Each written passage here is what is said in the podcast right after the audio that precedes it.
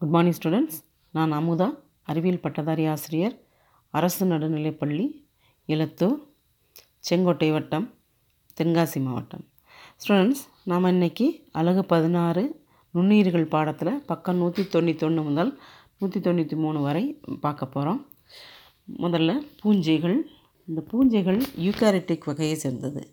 இதில் வந்து பச்சையும் இருக்காது. ஒளியற்ற சூழலில் தான் இந்த பூஞ்சைகள் வளரும்.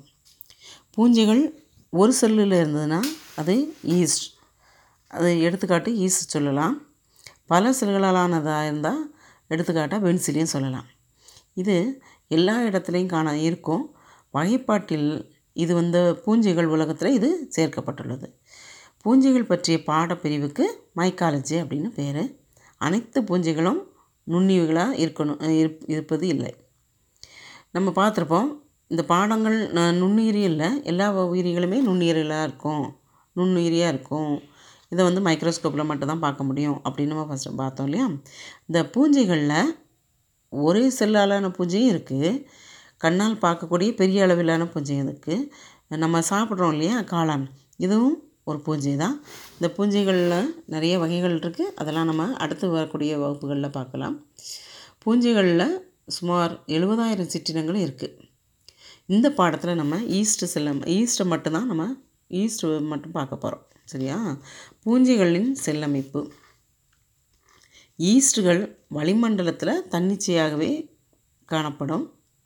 ஈஸ்ட்டுகள் வந்து சர்க்கரை உள்ள அனைத்து ஊடகங்கள்லையும் இது வளரும். இவற்றுடைய செல்கள் பார்த்திங்கன்னா முட்டை வடிவமுடையவை. இவங்க பாருங்கள் கீழே உங்களுக்கு படம் போட்டிருக்கு பார்த்தீங்களா? அந்த பிக்சர் பாருங்கள் இது.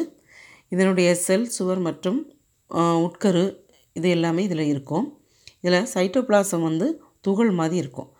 அதுக்குள்ளே வேக்குவல்கள் செல் நுண்ணுறுப்புகள் கிளைக்கோஜன் எனப்படக்கூடிய எண்ணெய் தொழில்கள் இது எல்லாமே இருக்கும்.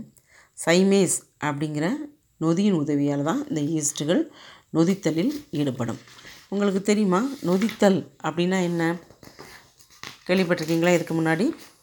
நொதித்தல் அப்படின்னா கரிம பொருட்களான கார்போஹைட்ரேட்டுகள் இந்த நுண்ணுயிர்களால் காற்றில்லா சூழலில் அதாவது ஆக்சிஜன் இல்லாமல் ஒரு எளிய பொருளாக மாற்றப்படும். அதுக்கு பேர் தான் வந்து நொதித்தல்னு பேர். சரி இப்போது இந்த காற்றில்லா சூழலில் தான் இந்த பூஞ்சைகள் சுவாசிக்கும். மொட்டு விடுதல் மூலம் இனப்பெருக்கம் செய்யும். மொட்டு விடுதல்னால் ஒன்று மேலே ஒன்றா அந்த மாதிரி புதுசாக உருவாகும். அதுதான் புது உயிரியாக மாறும். அடுத்து நம்ம பார்க்கக்கூடியது ஆல்கா. ஆல்கானா பாசி. இந்த ஆல்காக்கள் வந்து எளிய தாவர உடலமைப்பை பெற்ற பெற்றிருக்கக்கூடிய ஒரு யூகேரேட்டிக் உயிரினம். இந்த ஆல்காக்கள் ஈரப்பதமான வாழிடங்களில் காணப்படும். நீங்கள் பார்த்துருப்பீங்களா தண்ணி போகக்கூடிய இடங்களில் பார்த்தீங்கன்னா பச்சையாக பாசிகள் இருக்கும். பா நம்ம மிதிச்சா கூட அது என்ன செய்யும்? வழுக்கிட்டு போகும் இல்லையா? பார்த்துருப்போம் இல்லையா? பாசி பிடிச்சிருக்கு பாசி பிடிச்சிருக்குன்னு சொல்லுவோம் இல்லையா? அதுதான் அந்த ஆல்காக்கள். இது ஏரி குளங்களினுடைய மேற்பரப்பில் ஒரு மெல்லிய படலமாக காண இருக்கும். இந்த மாதிரி காணப்படக்கூடியதுக்கு நீர் புற்கள் புல்கள் அப்படின்னு பேர். இது வந்து ப பசுங்கணிகத்தினுடன் உதவியோட இந்த ஆல்காக்கள் என்ன பண்ணும் தனக்கு தேவையான உணவை தானே தயாரிச்சுக்கும். ஒளிச்சேர்க்கைக்கு தேவையான பச்சையத்தை இந்த பசுங்கணியங்கள் அவற்றில் கொண்டு இருக்கும்.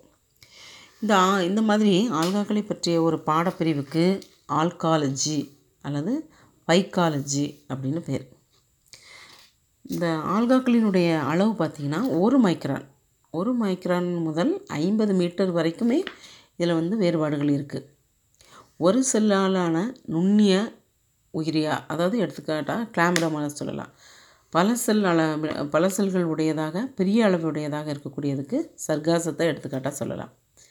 ஒரு செல்லாலான ஆல்காக்கள் வேறுபட்ட வடிவங்களில் காணப்படும். அதாவது கோள வடிவமாக இருக்கலாம் கோல் வடிவமாக இருக்கலாம் சுழல் வடிவமாக இருக்கலாம் இந்த மாதிரி வடிவங்களில் இருக்கும். பல செல்களாலான ஆல்காக்கள் இலைகளுடன் கிளைத்து காணப்படும்.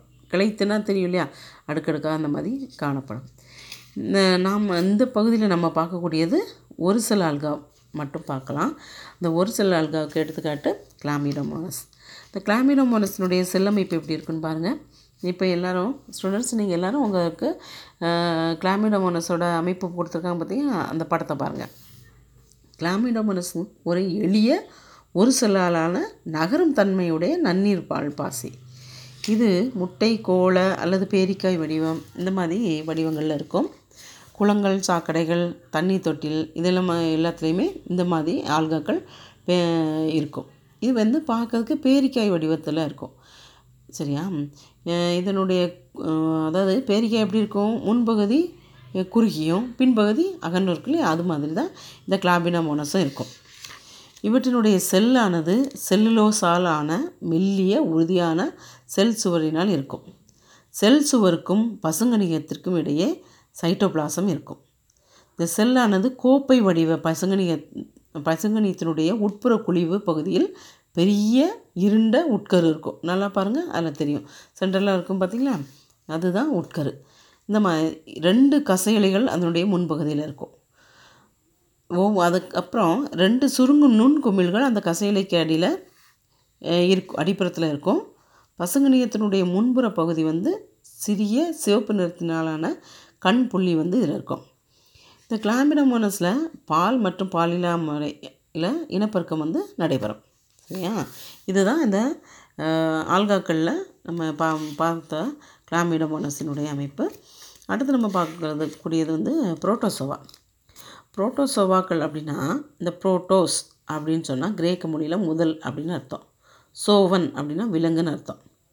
இது வந்து ஒரு செல் ப்ரோகேரியாட்டிக். புரோட்டோசோவாக்கள் ஒரு செல் உடைய ப்ரோகே ஒரு செல் உடைய யூகேரியட்டுகள். ப்ரோகேரியட்டுகளில் யூகேரியட்டுகள்.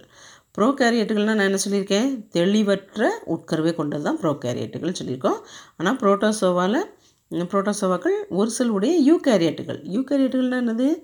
தெளிவான செல் அந்த உட்கருவும் அதனை சுற்றி செல் நுண்ணுறுப்புகளும் கா காணப்படக்கூடியதான் யூகேரியட்டுகள். சரியா? இந்த புரோட்டோசோவா ஒரு செல் உடைய யூகேரியட்டுகள். இவை வகைப்பாட்டியல் புரோட்டஸ்டா அப்படிங்கிற உலகில் இது இடம்பெறுது. இந்த புரோட்டோசோவை பற்றி படிக்கக்கூடிய பாடப்பிரிவுக்கு புரோட்டோ விலங்கியல் அப்படின்னு பேர். இது குளம் பெருங்கடல் ஈரப்பதமான மண் தாவரங்கள் விலங்குகள் இவற்றினுடைய செல் மற்றும் திசுக்களிலும் இந்த புரோட்டோசோவா காணப்படும். இது வந்து நோயை உண்டு பண்ணக்கூடியது. இது ரெண்டு முதல் இரநூறு மைக்ரான் அளவுடையது. இந்த புரோட்டோசோவாக்கள் சில சிறப்பான நுண்ணுறுப்புகளையும் இருக்கு இதுக்கு இருக்குது. இந்த நுண்ணுறுப்புகள் வந்து இயக்கத்திற்கு அதாவது ஒரு இடம் விட்டு இன்னொரு இடம் நகர்றதுக்கு உணவு ஊட்டத்திற்கு இதர பணிகளை பார்க்குறதுக்கு இது எல்லாத்துக்குமே இந்த இது சிறப்பான இந்த உறுப்புகள் பயன்படுது. இந்த புரோட்டோசோவாக்களினுடைய வகைகள்னு பார்த்தீங்கன்னா சிலியேட்டான்னு இருக்குது இந்த சிலியா இது என்னென்னா சிலியேட்டா அப்படின்னா சிலியாக்கள். அது அந்த இடம்பெயர்வதற்கான சிறப்பு அமைப்பு தான் அந்த சிலியாக்கள். இது மூலமாக இடம்பெறும். எடுத்துக்காட்டு பேரமிசியம் அடுத்து ஃப்ளாஜல்லேட்டா அப்படின்னா இதில் கசை இலைகள் இருக்குது இந்த கசை இலைகள் மூலமாக தான் இது இடம்பெயரும். எடுத்துக்காட்டு யூக்ளினா. ஜூடோபோடியன் இருக்குது இது வந்து போலி கால்கள் கால்கள் ம போன்ற ஒரு அமைப்பு. ஆனால் கால்கள் உண்மையான கால்கள் கிடையாது. இந்த போலி கால்களால் இடம்பெயரும். எடுத்துக்காட்டு அமைப்பாக ஸ்போரோசோவா இருக்குது. இது வந்து ஒட்டுண்ணிகளாக இருக்கும். எடுத்துக்காட்டு பிளாஸ்மோடியம். இவ்வளோ தான் இந்த புரோட்டோசோவானுடைய வகைகள். அடுத்து புரோட்டோசோவா செல்லினுடைய அமைப்பு. இதில் வந்து புரோட்டோசோவாவில் நம்ம அமீபாவை பற்றி பார்க்க போகிறோம் அமீபாங்கிறது ஒரு ஒழுங்கற்ற வடிவமுடைய ஒரு செல் உயிரி இது குளத்து நீரில் இருக்கும். இதனுடைய செல் சவ்வு சைட்டோப்ளா இந்த படத்தை பாருங்கள் எல்லாரும். அமீபா படத்தை பாருங்கள் செல் சவ்வு சைட்டோப்ளாசம் மற்றும் உட்கருவும் இதுக்குள்ளே இருக்கும். அமீபா என்பது போலிக்கால்கள் மூலம் இடம்பெயரும் ஒரு புரோட்டோசோவா. சோவா அமீபா அப்படின்னா லத்தீன் மொழியில் பொய்க்கால்கள்னு பேர். அதாவது போலிக்கால்கள்னு பேர். இந்த போலிக்கால்கள் என்ன பண்ணுன்னா செல்சவ்வினுடைய ஒரு செல் நீட்சி அடைஞ்சதுனால வந்த ஒரு பகுதி தான் இந்த போலிக்கால்கள். இந்த இரையை பிடிக்கிறதுக்கு இவை வந்து பயன்படும். அமீபாவின் உடல் வந்து என்ன பண்ணுன்னா ஒரு உணவு இருந்துச்சுன்னா அந்த உணவுத்துகளை சு சுற்றி ஒரு குமிழை வந்து உருவாக்கும். உருவாக்கிட்டு என்ன செய்யும்? அதை அப்படியே விழுங்கிடும். சைட்டோபிளாசத்தில் உள்ள சுருங்கும் நுண்குமிழ்கள் தான் கழிவு நீக்கத்திற்கு அமீபாவுக்கு உதவுது. அதில் இணைவு மற்றும் ஸ்போர் உருவாதல் இந்த ரெண்டு முறையில் அமீபாக்களில் இனப்பெருக்கம் நடைபெறுகிறது. சரியா? இது வரைக்கும் நம்ம வந்து இந்த நுண்ணுயிர்கள் உள்ளதை பார்த்தோம். அடுத்து சிரியான்கள் சொல்லக்கூடியது சிறியான் அப்படிங்கிற சொல் வந்து புரதத்தாலான தொற்று துகள் அப்படிங்கிற வார்த்தையிலேருந்து கிடச்சிருக்கு. இந்த பிரியான்கள் டிஎன்ஏ மற்றும் ஆர்என்ஏவை கொண்டிருப்பதில்லை. அப்படின்னு அர்த்தம். அதில் டிஎன்ஏவோ ஆர்என்ஏ எதுவுமே இருக்காது. எனவே இது த- எந்த விதமான தொற்றையும் ஏற்படுத்தாது. விரியான்கள் பொதுவாக திடீர் மாற்றமடைந்தது அதாவது மியூட்டட் தீங்கு தராத ஒரு புரதம்.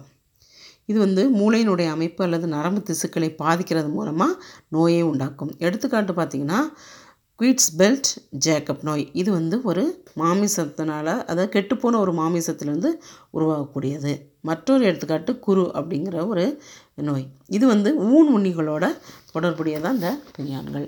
அடுத்து பார்க்கக்கூடியது விரியான்கள். விரியான்கள் அப்படிங்கிறது ஒரு முழுமையான வைரஸ் துகள். இது வந்து கேப்சிட் அப்படின்னு அழைக்கப்படுது. இதனுடைய வெளிப்புறத உரையும் நியூக்ளிக் அமிலம் அதாவது டிஎன்ஏ அல்லது ஆர்என்ஏ உடைய உட்புற மையத்தை கொண்டிருக்கும்.